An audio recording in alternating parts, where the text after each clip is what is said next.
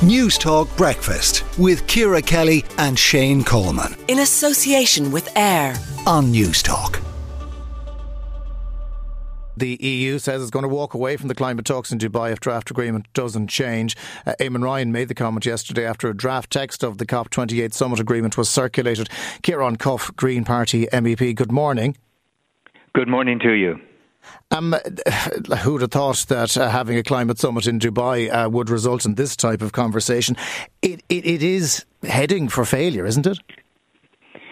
Well, it's all to play for, and this tends to happen every year. That, uh, that after, as you come to the end of this two-week summit, uh, there's text that is waiting to be agreed, and the crucial issue at stake is whether we phase down the use of fossil fuels or phase out. Now, this sounds uh, like like quite an academic question, but really, it's all about the signals, the signals that it sends to the financial markets uh, as to what they should be investing in over the next 10, 20 or 30 years. The reason we need to move fast, I mean, we've we've seen um, the the weather reports over the last year, record temperatures in many regions around the world.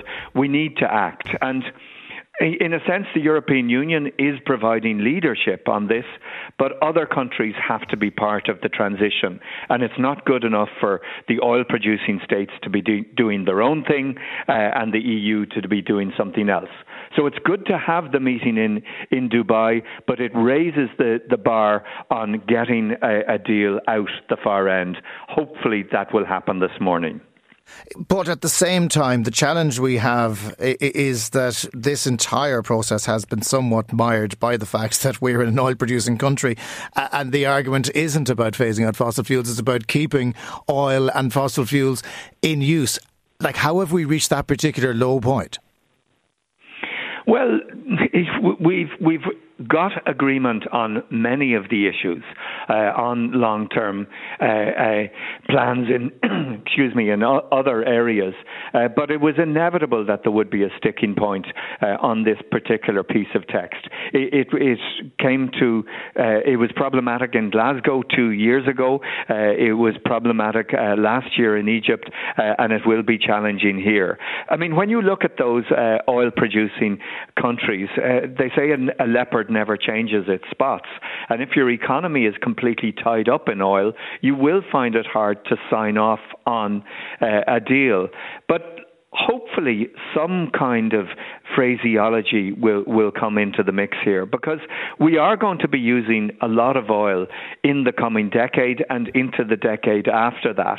So there is sufficient time for these countries to make the transition. Mm. Uh, mm-hmm. we just have to find the appropriate form of words that can allow them to sign on the, the on the dotted line. But the challenge, and John Kerry has made this to achieve that that, that increase of one and a half percent, or one and a half degrees rather.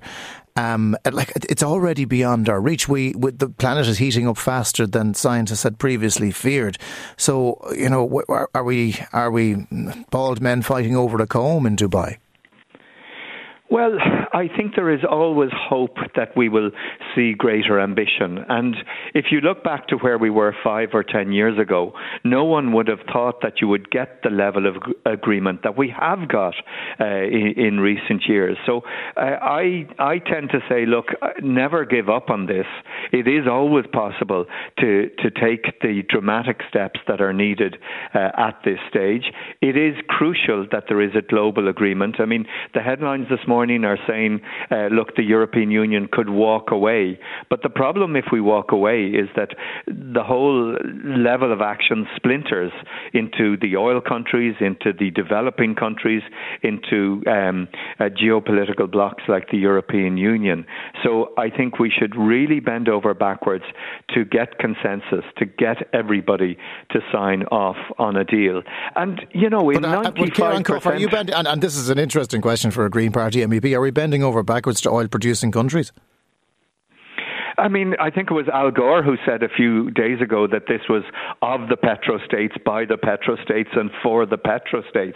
Um, my inclination is to say yes, we are um, uh, being too kind and too generous to them, um, but they do control an awful lot of the world's energy, uh, and I think we have to show them a way forward. It's like any negotiations. If somebody is cornered, they need to be given a way out, and I think there is a way out, uh, and it's called a, a just transition, and that means for these countries like the the like the um, the Middle East, we need to show them how they can move into renewable energy. They they have some of the most abundant photovoltaic potential in the world, uh, and they can move towards these new forms of renewable energy and ensure that the quality of life for their citizens okay. improves.